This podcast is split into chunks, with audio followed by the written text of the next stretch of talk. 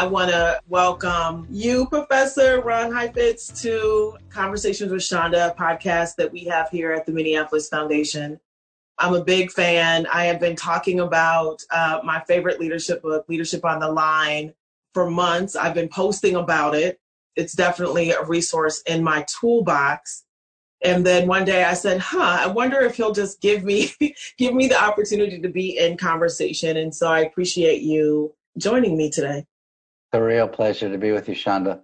I admire the work that you've done over the course of your life, uh, including raising four boys. It's uh, which is a huge task in and of itself, particularly you know in our time. So it's a real pleasure to get to be with you and uh, have a conversation. Yeah, thank you. I um I'm sitting here in Minneapolis.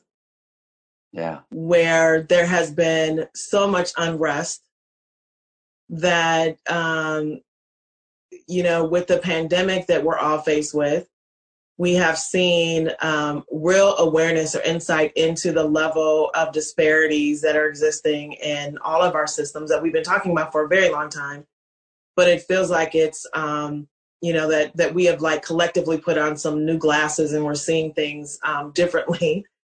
Um, and you know, I think you you spoke to it like as a mom, you know, as someone who's worked in community, that's from community, all these things um, that are coming together in a very interesting sort of convergence that's putting me in a place of awareness of my own leadership. What does it mean to lead in these very tough times? What's required?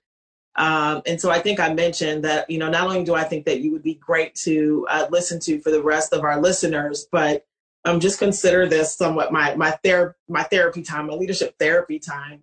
So I wouldn't mind just jumping in on just what are you like, what is the leadership challenge that we're faced with right now? And you've talked a lot about adaptive and technical leadership in moments of change. And I'm curious on what your insights are. Yeah, it's a it's a momentous time. Uh, the crisis itself uh, generates particular requirements for leadership, particular needs and demands. Um, crises do that.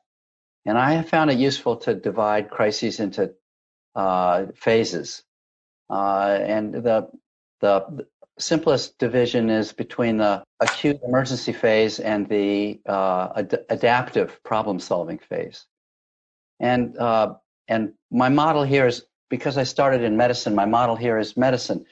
You know, the job in an emergency room is to sort of stabilize the patient and buy time to then work the underlying problems. Um, many times crises reveal underlying problems that have been there all along and some people have cared a lot about but they find it finally draws generalized urgency and generalized attention to those underlying problems that are revealed in the crisis uh, and one has to use the acute emergency phase to do diagnostic work to identify and and and then figure out what's the right way to frame and mobilize the energy generated by the crisis when you get to the adaptive phase, after you've stabilized the situation, to then do the adaptive work required of the, of the society, uh, that then is going to take a, often a long time because adaptive work takes time. It takes time to change a political culture. It takes time to change hearts and minds and to change institutions. Um, so crises provide, uh, as as as we all know from Chinese script, the Chinese script for crisis is combination of danger and opportunity.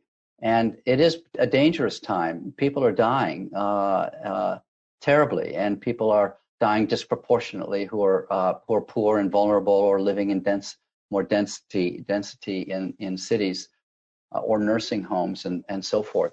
So it's a terribly dangerous time, but it's also the opportunity to draw attention now to the uh, to the uh, critical challenges that have festered for forever uh, in our country, in the United States, the inequity, uh, the racial inequity in particular, has been festering for um, hundreds of years. I uh, recently, uh, um, my wife and I decided to go back and and relearn American history. So a couple of years ago, um, uh, we sat in on uh, one of my colleagues' courses at Harvard. Cornel West teaches a course in Introduction to African American Studies. And we sat in on the course. We did most of the readings. I had some wonderful conversations. He came and visited my class, you know, after I had spent this term in his, and uh, and we it was illuminating. I I had no idea how little I really understood my own American history, how badly it had been taught, and uh, and how the image that somehow uh, it was over with the Civil War was uh, a complete uh, distortion of the of the history. That the the Civil War simply created a new set of conditions. The and those great amendments, the 13th, 14th, and 15th Amendments, created new aspirations. They were supposed to create new realities, but actually they just created new conditions around which um, the underlying um, uh, dominant cultures in the society created workarounds. And it, it spent the next hundred years creating workarounds around the 14th and 15th Amendments. And we're seeing those workarounds continue to this day in, as we approach election season in voter suppression techniques that have been deployed for for uh, for 150 years since the uh, end of Reconstruction in 1870. So, um, uh, so uh, the uh, emergency phase of this crisis has revealed these underlying uh, vulnerabilities. Um, it's kind of like in uh, in the human body, a a new threat like this new virus uh, create it, it reveals a vulnerability in the in the body that the body hasn't seen this before. So now it's much more mm-hmm. vulnerable. Um, and in the same way, adaptive pressures or adaptive challenges on a community uh, also reveal the underlying vulnerabilities of that culture.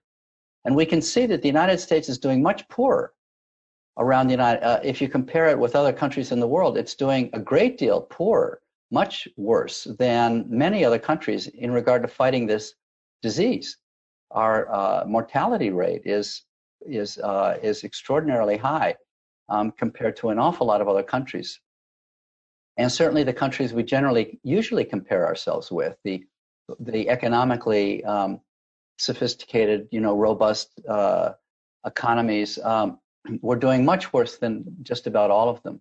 Um, so why is that? Well, the virus has revealed a vulnerability in our own political culture, in our own mm-hmm. economic culture uh, the, the distrust that's rampant in American society, the distrust in authoritative institutions, makes it nearly impossible for anybody in government to say, this is what we need to do. These are the new conditions. Until there's a vaccine, this isn't going away. You know, mm-hmm. and, and God willing, there'll be a good vaccine that will make it all go away. But right now, it isn't going away. So we're going to have to adapt to this context.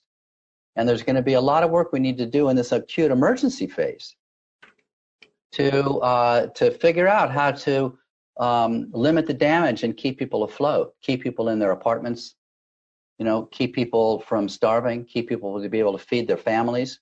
And now as school approaches, you know, uh, how to how to educate children who most of the time are going to have to stay at home. Yeah. Uh, so uh, uh, so I have found it useful then to view this crisis in these two phases. Now, one, one more thing before I, I, I uh, let you pitch me a, a question uh, or make a comment. Uh, the, this crisis is unusual because usually the acute emergency phase is short. Hmm. You know, you, you sort of stabilize the situation, and then the danger is that you're going to just move on because you've brought things back to normal so people forget about the underlying challenges that were revealed and don't end up doing the adaptive work they need to do. You know, um, uh, in, so the, but there is opportunity to do that work if you, if you have the leadership that will uh, keep the level of tension uh, not at a fever pitch, but keep the disequilibrium high enough in the community that it continues to create a sense of urgency that we can't relax until we address these underlying issues. Yeah. But this crisis has a very long acute emergency phase. It's it's again going to last for a year or more until there's a vaccine that's generally in, in our bodies and generates uh, um, herd immunity. So uh, there's an enormous amount of adaptation required even in this acute emergency phase. We can't simply pull off the shelf our usual means to address the crisis and stabilize the situation. Uh, now, what we see a lot is in a crisis, there's an incredible amount of pressure on authority figures, partic- in government particularly, but also in business, to restore equilibrium immediately. Yeah. You know, just get things back to normal. And so we're seeing uh, a huge variety of, of responses to the this crisis. We're seeing people provide real leadership and stepping into the crisis, being honest with people, and calling forth people's resourcefulness to meet the challenge. And then figuring out in an emergency response, how are we going to keep people afloat and stabilize and uh, the uh, the situation for people in their lives. But we're also seeing an awful lot of people who succumb to the pressures to provide quick and easy answers, to provide the illusion that we can lock down for two months and then go back to our lives like it's disappeared. Uh, we knew back in March that the moment you open up again, you're gonna the virus is gonna start to propagate again. So unless you're willing to open up and close down, open up and close down in waves, and have prepared people for that eventuality, you know, you, um, it's a very short-sighted thing in politics to provide people with short-term, easy answers, because ultimately they're going to discover that you misled them, that you didn't prepare them properly. They may cheer you on initially because you tell them what they want to hear, but over time they're going to get upset because they realize you didn't really do your job. So leadership in a crisis is a pretty dangerous thing because you're asking then people to step into the realities, both the realities that they need to uh, adapt to in the acutely, to lock down and, and figure out then how are they going to support themselves and their children through this time.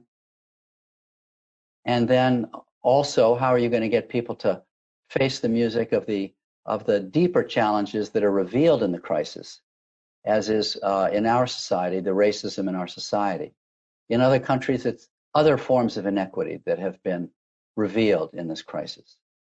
Yeah, there's there's so many um, directions that my head is going um, with that. I think um, my my I guess my first thought is when you are in a crisis and it's external, right? You have a responsibility because something happened over there to come in, like in the example um, in the emergency room, it's someone else that is experiencing something, and then you go and you look at what's underlying. Yeah. We have a pandemic in which we were also being impacted by the crisis that we are trying to figure out how to lead through. Yes. And um, and the issue of race is the same thing, regardless if you're you're black like I am or you know, Jewish or, you know, any of, you know, white, that we're all sitting in some level of crisis related to the race relations that are happening right now. And so is there a different sort of um, response or understanding of what leadership looks like when you're, you yourself is impacted by what's occurring? Yes. Uh, it's a really important qu- question you're raising. And I think about it as uh, if your job is to hold other people through their uh, distress and to buffer the distress and to speak to their pains with heart and to be present to them so that they feel held, not abandoned, and, and, and so that you're reducing the panic and keeping people, even though they're in a heightened state of disequilibrium, you're still keeping them uh, in the work of life and in the work of adapting to the situation. Uh, if you're going to be holding people, somebody's got to be holding you too, mm. because you're in it too. You know, um, um, I, I, have a, a boy and a girl who are now, you know, 30, 30 and 32 years old. And, and Um, and they worry about me because you know I'm their dad and I'm an older guy, and and I worry about them. How are they doing, and and so forth. And so, uh, uh, so there are ways in which somebody practicing leadership, where they themselves are in the midst of it, um, need to deploy certain uh, disciplines to hold themselves so that they can distinguish, so that their heart and mind, so that their mind is clear and their heart is open to being able to keep their attention focused on what do the people need from me today? And how do I stay flexible so that day to day I can keep adjusting and mid course correcting and uh, as the situation continues to evolve. Uh, so, three basic techniques uh, or means, uh, and uh, this is ancient wisdom, not my own particular, but three basic ways in which I think people can hold themselves and need to attend to themselves uh, is first of all, I think we need confidants, not just allies who are in it with us, who are kind of comrades in arms, but we need people who we can talk to and pour our heart out with, where we safe places, safe people with whom we can be messy, where we can talk about our own anxieties and our own fears. Uh, because uh, if you're holding a community's and buffering a community's uh, distress, um, you can speak to some degree about your own, but you also have to radiate confidence and poise. Mm-hmm.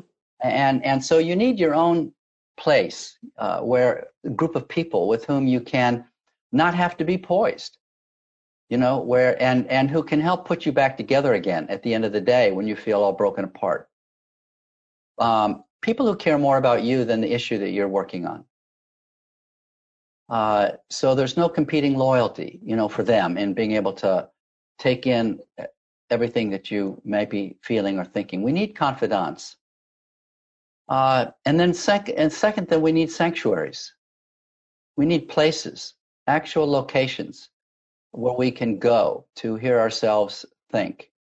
And I'm not promoting any particular sanctuary. It could be, you know, uh, uh, uh, a house of worship, and and with COVID, maybe it's an online, you know, way of of worshiping in community uh, collectively. Uh, but it could simply be uh, a room in one's house where you meditate, or it could be a park where you routinely go and a park bench where you sit and contemplate, or it could be um, uh, the gym. You know, could be a, uh, a sanctuary for some people. Um, other people would go to the local bar and watch, you know, uh, yellow liquid uh, floating in ice, uh, ice floating in that yellow.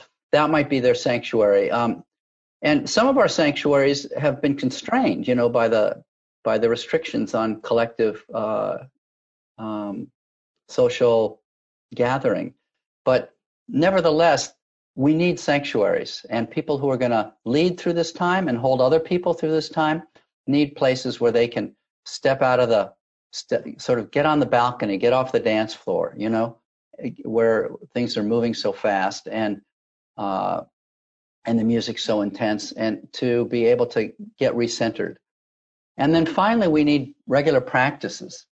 Uh, and uh, these practices could be um, poetry or playing music or doing art, or it could be journaling, or it could be, you know, a particular uh, uh walk that you take routinely. Um, but regular sort of daily practices that kind of help keep you centered. One of the uh, hazards of, of leadership, particularly in time of crisis, is that uh, people treat these um, three devices uh, confidants, sanctuaries, and practices as luxuries.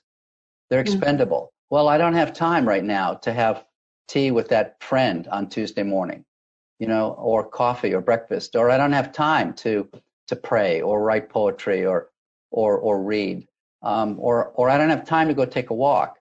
But uh, that's that may keep you going if, you, but this is a long crisis. I mean, if, if this were going to be over in two or three weeks, you might be able to keep running on fumes, you know, for uh, for a few weeks. But uh, but leadership's going to be needed for uh, for the next uh, at least the next 12 to 18 months, of holding people through ongoing changes in the in how they're having to deal with the challenges. You know, when winter comes, where you're living uh, up in Minneapolis, uh, it would be foolhardy to not buy a winter coat. Yeah. You know, but uh, countless people practice leadership without keeping their sanctuaries and their confidants and their practices intact. You know, uh, don't lead if you're not going to also take care of yourself well enough to be able to then do your job properly. Mm-hmm. Um, and you can't do your job if you're going to be at wit's end. Yeah, can we talk about the practice number two? And this is this is really good stuff. In that, um, getting on the balcony and it, it, it seems, and you mentioned that there are people that are just moving into action and kind of staying in this emergency phase. And it, it seems to me that moving to that balcony space is actually really hard for a lot of people to do to, to get up to look at you know to have a different perspective to have time to reflect um, and to create sound strategy and so you know if we dug a little bit there do you have um, any advising for folks that are like man i'm trying i think i'm on the balcony i'm trying to get there i'm, I'm in a, a pattern. Um, do you have advice on how to how to get to that balcony space and what that might look like? Yeah. The three uh, elements that i uh, just um, mm-hmm. probably reminded people of because everybody knows these uh, there it will help you get on the balcony but then you have from the balcony one needs a framework of mm-hmm. questions to ask in order to interpret what's happening on the playing field or what's happening, you know, on the on the dance floor, uh, whichever metaphor you prefer. Uh, one needs to be able to interpret what's going on, you know, because what's going on is pretty complicated. But so one needs ways to to assess what's going on so that you can then, when you get back back on the dance floor and start moving again, you can your next action, your your correct your next corrective action is adaptive to what you're seeing and mm-hmm. uh, and what people need so desperately are um, positive frames to help them understand what they're going through. One needs a narrative that helps people understand that this is I understand what you're going through. Now here's here's how I understand the what we're up against now. And revising that frame and and figuring out then which frame is going to work for which segment of my community because communities are heterogeneous and they need different different framings for different segments of the community. And and how will I do that? And then how will I knit people together to be engaging one another across differences and across boundaries? Um, uh, what structures can I use to begin to get people who are uh, um, passionately uh, hurt, passionately angry, um, and uh, but also locked into a point of view.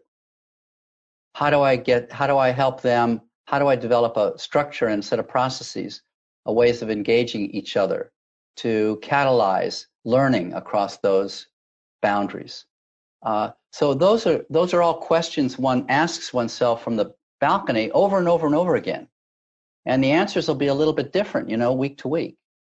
Mm-hmm. So um, Dwight Eisenhower said, uh, I never could have gotten onto the beaches of Normandy without a plan. And the moment I hit the beach, I had to discard the plan. And then as president, he said, uh, uh, planning is invaluable and plans are worthless. because he knew that the moment you start moving, you know, you gotta you gotta keep getting back on the balcony and ask, what's really going on here? What am I missing? Mm-hmm. Who am I missing? How did yeah, that and I think, work?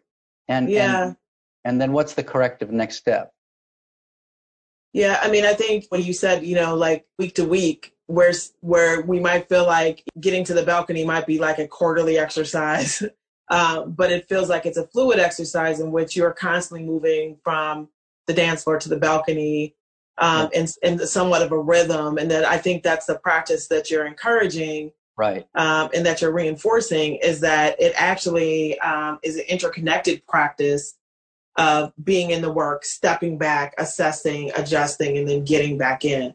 And without that, what you're doing is only staying in an emergency response that is simply not sustainable right. for long term crisis. Right, exactly. That's right. Yeah.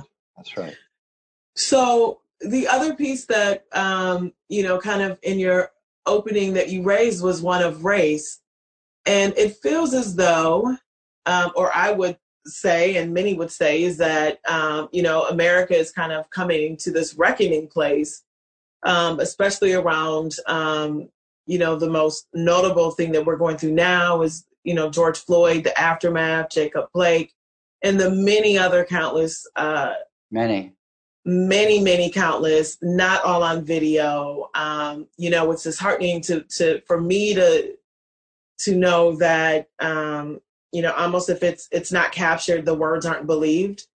And I think that's part of the reckoning that we're coming to. But, you know, when you are looking at leadership and adapting and um, the change that is required, when you insert the inequitable ways in which our systems have been working, it feels like there is a power shifting or something that is the distribution of power, the distrust of our systems that are all coming forward right now. And I'm wondering what perspectives you might have on, you know, even some of your own insights that you shared around really learning sort of American history from a new way because it's been so erased. Yeah. Uh, and now we're now we're kind of coming to terms with it. And I certainly hope that this isn't a short term awareness, but long term strategies that help move us. Yes. I, I, I can speak less knowledgeably about and, and also I think less reliably or, or it would be presumptuous for me to talk about what black or people of color should do in mobilizing. I mean, from a leadership perspective, of course, I have perspectives on what's working and not working about strategies of action. And I um, and and so I, I, would say about the people in the movements that um, it it's a mistake to get stuck on the dance floor. Mm. You know, you want to get back to the balcony and ask, okay, what have we learned now from our initial initiatives and our initial framing of the problem in the first weeks or the first months, and and how it's being absorbed. Because a movement doesn't do any good if it doesn't generate if it's not generative in the in the community of other people. You know because the the people you're trying to lead are the people who give you no authority. Mm-hmm. you're not trying to lead your own people only. You are trying to mobilize your own people to have voice and to realize that they don't have to be in despair and that they can do something but you're also trying to target people in the white community who who are uh, who are everything from hostile to to um, to supportive, and a lot of indifference in between. So, uh, if that's the target audience, then one has to keep stepping back on the balcony and ask, okay, what impact am I having into that community? And and over the course of the last months, there was an enormously positive impact, a surprisingly positive impact. I think most of us were really surprised to see the degree to which uh, um, people all across the the political spectrum and the um, the ethnic spectrum, from you know uh, uh, across peoples, uh, came together to support the proposition that Black lives matter and need to matter for a change. Finally, uh, compared to all other lives, and uh, rather than being discounted as they have been discounted since uh, uh, for 400 years. So to step back on the balcony, you have to then take corrective action. How's it playing? Wow, I'm beginning to lose. I'm beginning to lose some of that support. Other ways of framing the problem are now beginning to take hold and pull those people away from us. You know that instead of having engaged them in in rethinking what they're about, you know, we're beginning to lose them. So maybe we need now to shift our focus or shift our framing because the framing itself may be problematic. And that's why I refer to Eisenhower, because that ability to be adaptive to the changing context and to keep taking corrective action, you know, to move from version 1.1 to 1.2 to 1.3 is really necessary in leadership. That's it, leadership is an improvisational art. It's not like playing off a score of, of written classical music. You know, you're playing off of structures, but you got to improvise. So if, if people in movements sometimes get stuck on the dance floor and they keep singing the same song over and over again, losing, you know, and they're winning for a while, but then they start losing and they can't figure out why they're losing, so they just sing harder, you know, um, mm-hmm. rather than adjusting the song and you know creating some some new refrains and new framings. So that that's what I would have to say into the movement community, which is primarily being led not by white people but by black people and other peoples of color. Uh, uh, that I think what we're seeing um, is that there's a real need for strategic assessment of uh, our initial success and and how can we how can we continue to build build our wider coalition, our more inclusive coalition um, across the white-black boundary in the United States uh, to um, begin to change hearts and minds. Um, and I and I think there's that need for strategic reassessment right now. Yeah, and you said that um, you might be able to weigh in more on some strategies of action, and and that's a really good um, perspective. As I was, you know, thinking while you were talking that a lot of the actions are pointed towards the police departments or to the mayors or to the unions, but I think part of the point is is how do you build the base to sustain it? so that people are acting in, making decisions, voting differently. Right. Um, and yes, I could see that. Are there other strategies of actions that you would share? Yeah, I think it's really important to, begin to figure out um, what's the work of white people, and uh, and and I think that it's uh, as with all adaptive work where you're trying to build new capacity in people, there are three basic tasks. Uh, we see this in nature, in the adaptability of of of uh, life forms um, in evolution. And the three basic tasks are: what's the cultural DNA that we want to conserve? What's precious and essential in our way of life that we want to hold on to? what from our history and tradition is valuable and we want to sustain and maintain and renew. And then, uh, and, and with truly transformative change, it has to be adaptive, which means it has to take root in the, in the culture and the history of a people. Otherwise, it'll just generate immunity and it may be a short-term revolution, but within a generation or two, it'll get spit out. Uh, so uh, that, the first task is identifying what we want to conserve. The second task is what do we need to give up? What in our cultural DNA is no longer serviceable? Or if it, we may have even thought it was serviceable in the past, but even now, looking back in history, it wasn't serviceable. You know, and, and it's got to be discarded. and that may simply be a small percentage of the overall cultural DNA, but nevertheless, for some people, it's an extremely significant set of losses. And the losses really matter. People will rather die or kill than have to sustain those losses. Um, uh, and then the third task is innovation. What innovations?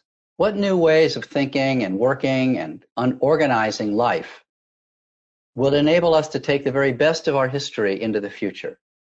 Will enable us to carry our the best of our identity, you know, into the future so that we can thrive in an ongoing uh, changing environment. Now, adaptive challenges in nature are usually exogenous. That is, they come from outside. You know, the ecosystem changes, the climate changes, or a new predator emerges, or a new virus emerges. You know, humanity is facing an exogenous, an externally generated adaptive pressure by the virus. But in human societies, you also get endogenously generated adaptive challenges as people inside the society call forth in the society a need to reckon with the internal contradictions in the value system of that society. and and and who finally get enough of a voice to draw attention of the um, uh, of the uh, dominant coalitions in the society, and and say to those dominant coalitions, you say you stand for this, but yet you live this way. And by pointing out these internal contradictions, um, uh, generating a dynamism towards cha- uh, getting people to move to realize uh, their aspirations, their orienting values um, more fully, so that when when um, uh, uh, Kamala Harris or or Barack Obama speak about towards a more perfect union, they're really speaking about uh, a deep American construct. You know, Abraham Lincoln spoke in the same kinds of words. And, and the American experiment, the American aspiration, is a, a shared aspiration. So when Martin Luther King said in 63, uh, I have a dream, it wasn't his own dream because his very next phrase was, I have a dream, a dream deeply rooted in the American dream. And what gave it purchase was, the, was its conservative nature. He wasn't talking about change, actually. He was talking about realizing what was fundamental in our value set that had not yet been realized. So the um, uh, so leadership then isn't only about change, it's about also identifying what shouldn't be changed. Mm. And and and and so when people use a phrase like defund the police, it's framed in a negative way rather than here's what we ought to achieve as a community, you know, better education for our children, better health systems, you know, for our families, uh, better houses for for all of us to live in, and so forth. You know, more equal opportunity which is a which is a an old aspiration in America. That's not a change, actually. That's a that's a conservative value. So so when I think then about what is the work of white people, um, then we have to understand what is what are we asking white people to give up? And uh, if you're asking people to sustain losses, and adaptive work often requires people to sustain losses. We have to uh, then have a lot of pain, respect for the pains of change that we're asking people to sustain. And uh, uh, so, uh, as a diagnostic matter in leadership, one needs to then try to disaggregate and analyze what are the losses that we're asking? Like, what is the ask into the white community? And it's actually a very significant ask. Um, and, and the more we come to understand the nature of that ask, the better we're going to be, more skilled we're going to be at making that ask in a way that is heartful and has compassion and real curiosity to understand the complexity of those losses and of the journey that you're asking white people to go on in innovating and losing, but also conserving what's still fundamentally essential in their um, identity and in their uh, value set. Mm-hmm. So I've been thinking about what then is the work of white people? What are these kinds of losses we're asking white people to sustain? And it's not just a loss of power.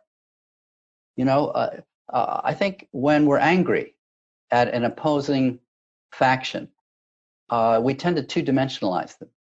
Mm-hmm. And then our strategies for engaging them tend to be ineffective because uh, we don't really understand what we're asking of them. Um, so, uh, what are we asking white people to do? Well, here's three different kinds, buckets of losses.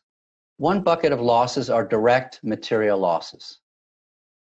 And uh, power is a form of that loss. Wealth is a power is a form of a direct material loss. Social significance, mm. um, uh, a sense of status. Uh, those are all kind of direct losses. Uh, but even more significant than the direct losses are these other two forms of loss. The most significant form of loss is is loyalty. Because when you're asking a white person to uh, to begin to examine the contradiction in their value set, you know, you do believe that we're all children of God. So how come you're acting this way?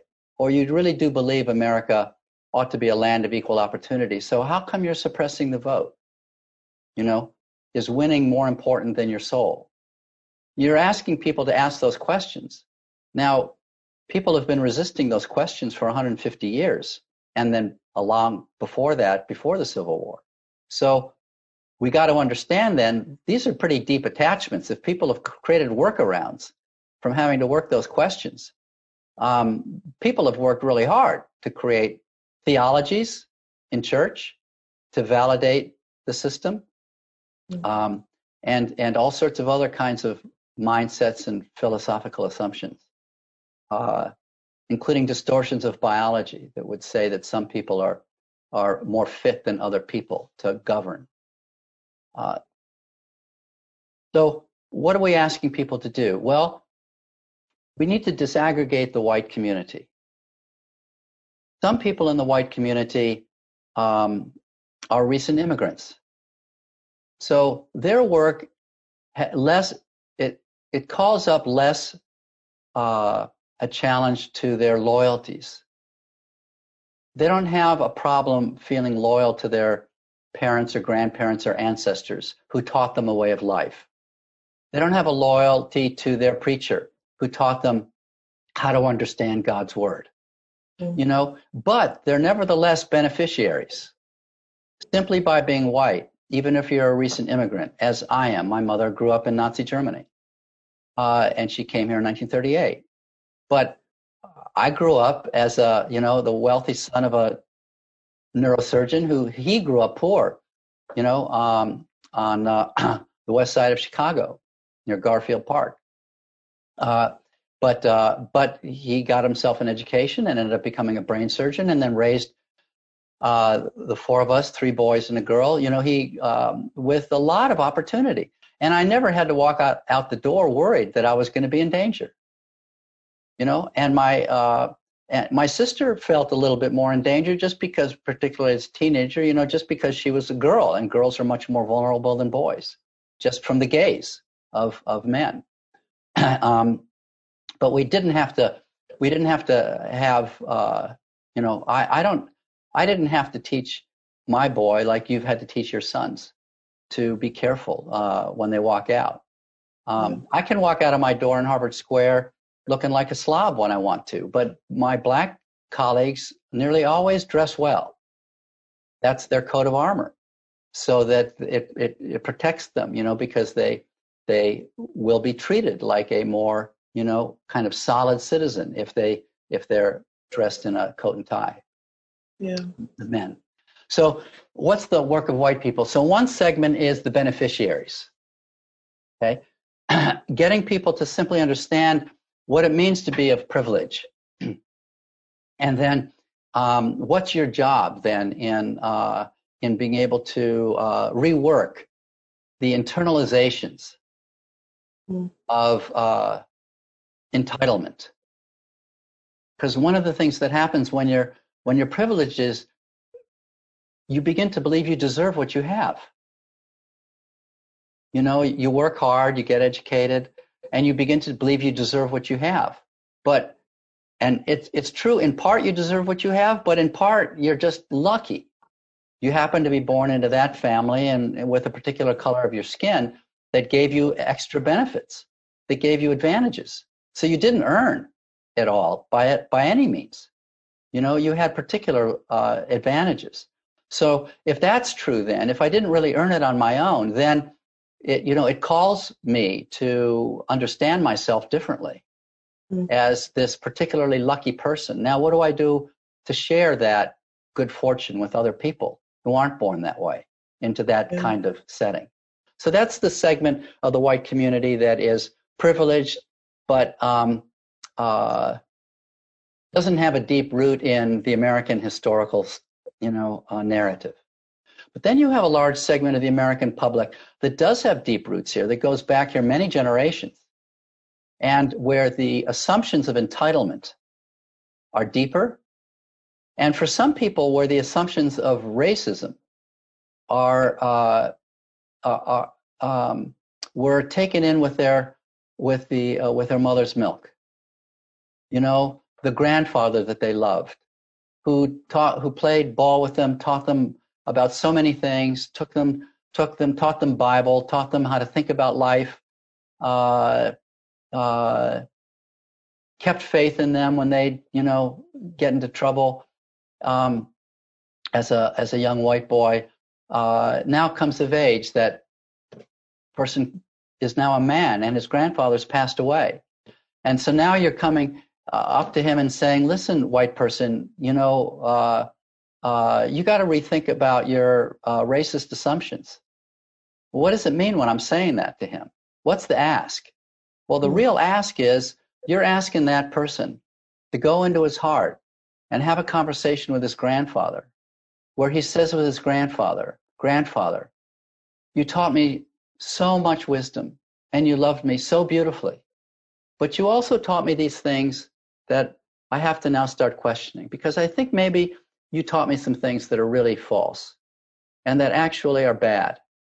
So, you know, I, I, I honor 95% of what you gave me, but there's this 5% stuff that is bunk and, I, and I, I, I, I've got to discard it. Now that, that emotional work of renegotiating a loyalty, as I've been mm. calling. Yeah. The work of renegotiating a loyalty to an ancestor or to people in your in your living community who are going to say to you, "Wait a second, what happened to you? You know, you're contaminated. Who have you been talking to?"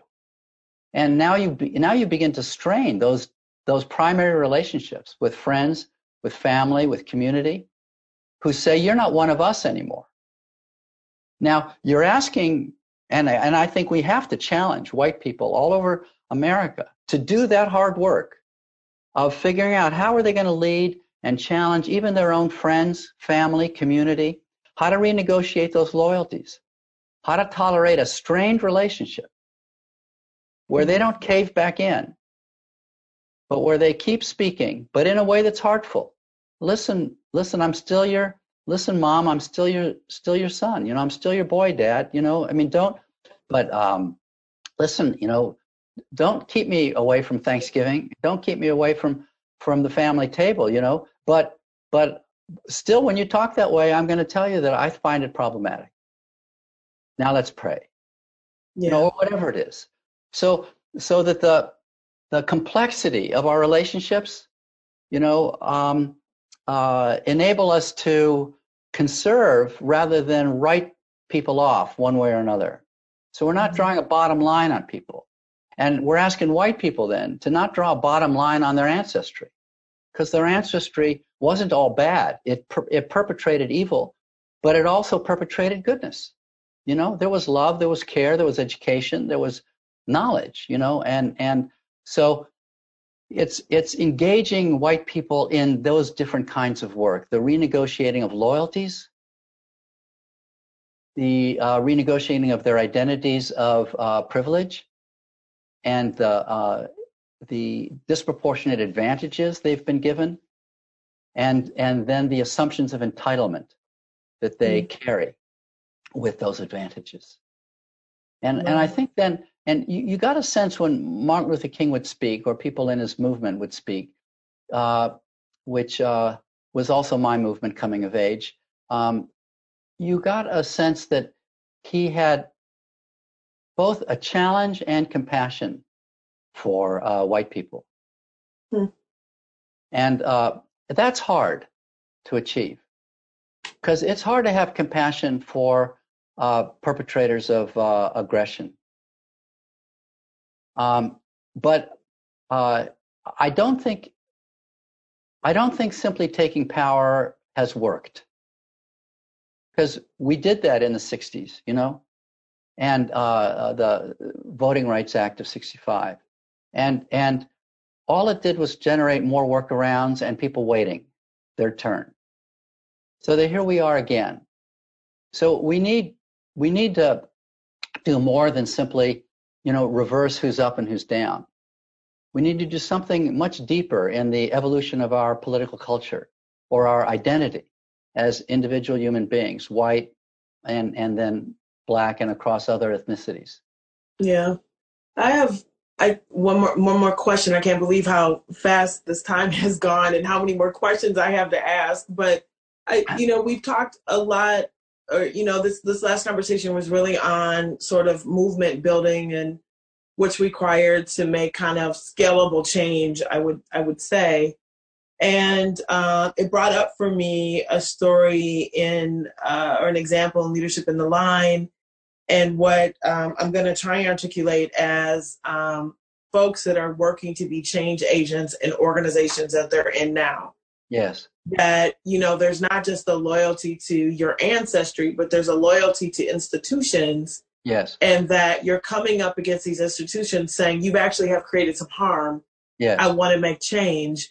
Yes. And the example in the book was, I think, a black man that was hired in a museum to do some work and bring in, you know, younger kids of color into the museum. It, it went largely unsupported. So it was a stated goal, right? It was good intention, but the organization, that museum did not create the the structure, the expectation, the support.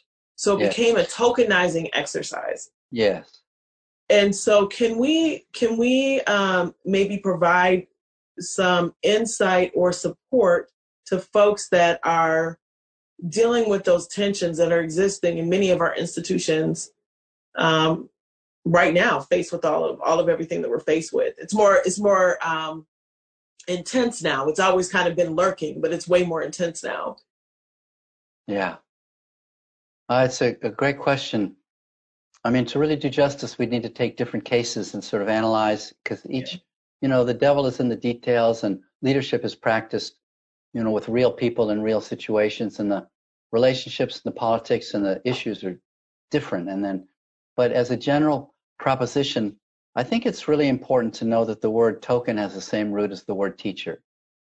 Hmm.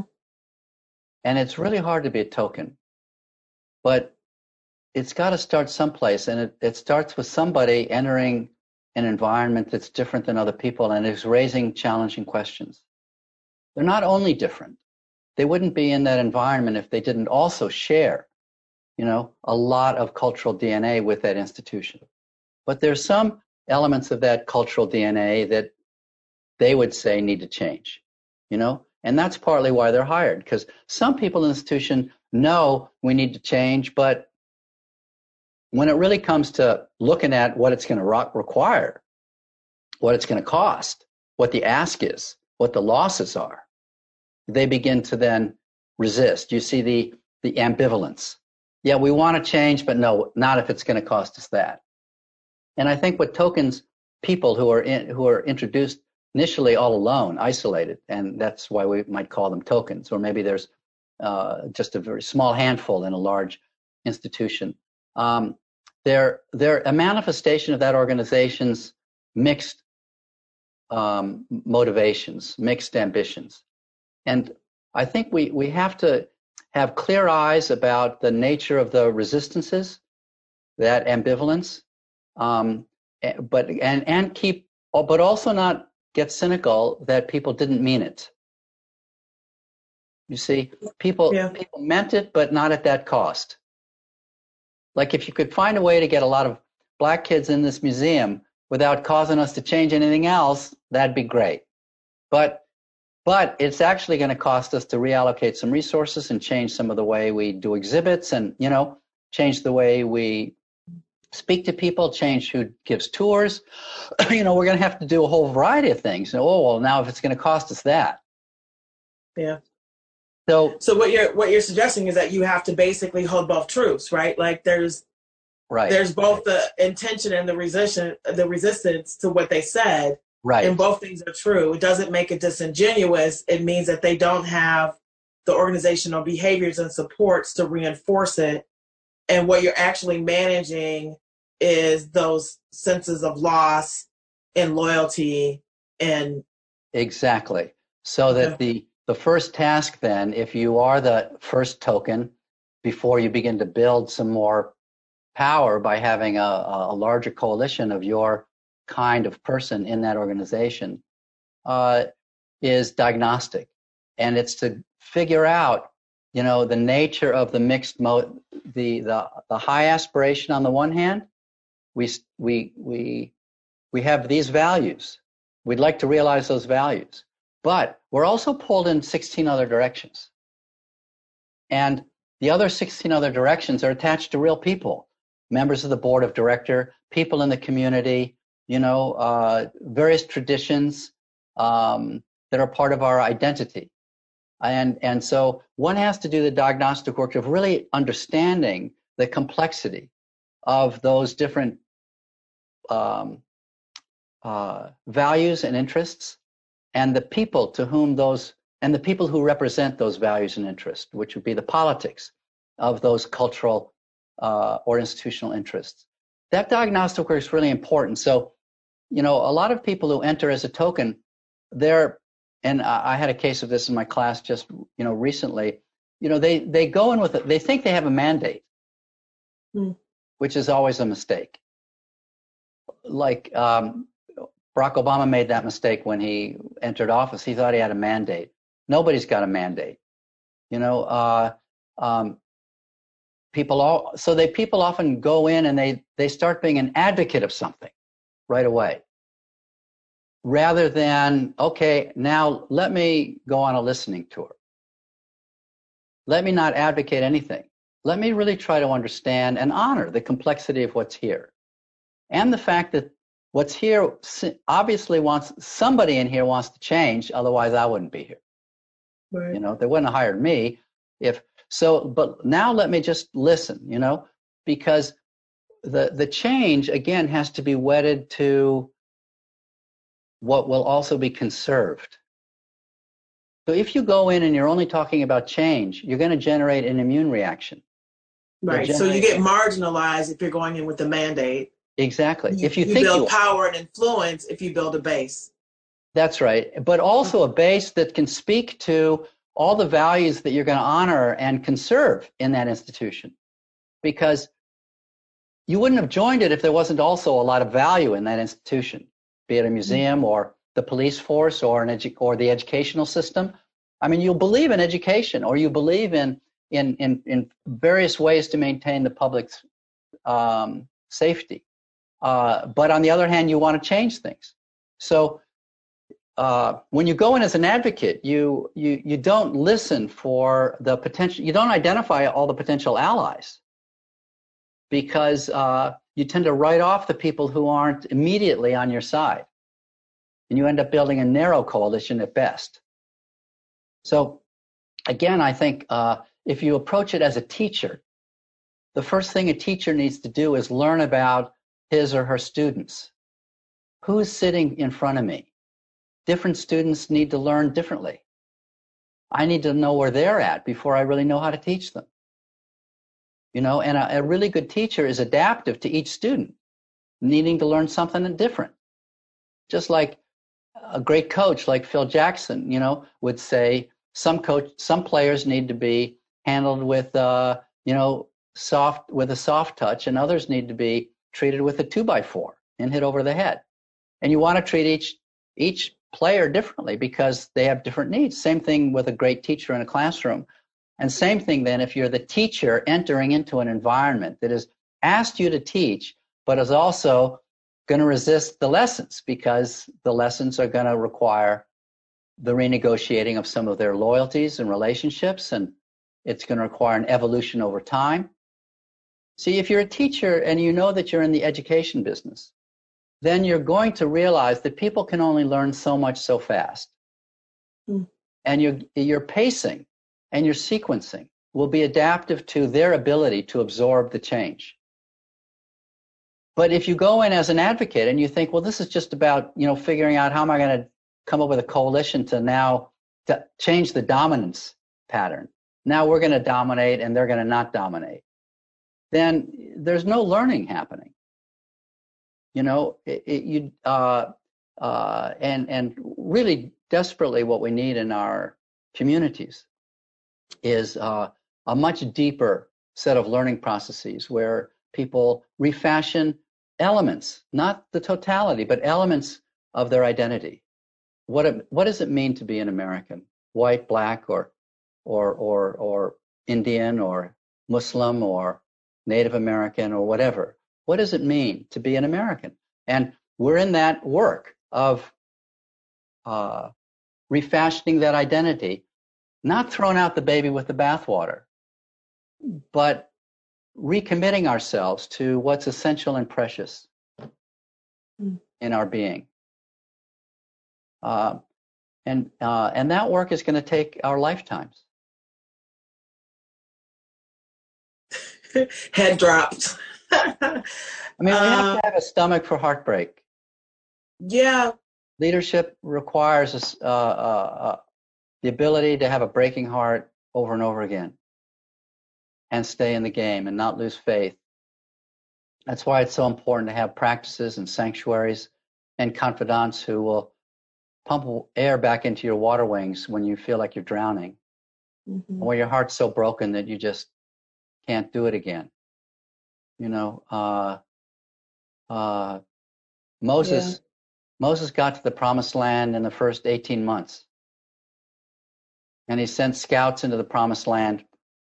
And the scouts came back and said, You know, uh, God's been watching over us for the last 18 months here in the desert. 12 to 18 months. We don't know exactly. Uh, the Bible doesn't give us exactly. Uh, but you know, we just we just went into that land and we saw armies and and people and these soldiers. They look like giants, and we're going to look like grasshoppers in their eyes because we are grasshoppers in our own eyes. Mm-hmm. So take us back to Egypt. 10 out of the 12 scouts said, take us back to Egypt. And then they frightened the, they frightened the, you know, the, the multitudes who then pleaded to Moses, take us back to Egypt. We would rather be secure in slavery than risk, risk uh, dying in the, in the promised land. And at that point, Moses went into despair. In the Bible, it says he fell on his face, he and his brother Aaron. They fell on their faces in front of the multitudes, like publicly. Now, falling on your face in Hebrew means you're crying. Mm. It's like you're in despair. Now, the Bible doesn't tell us how long it took him to get up.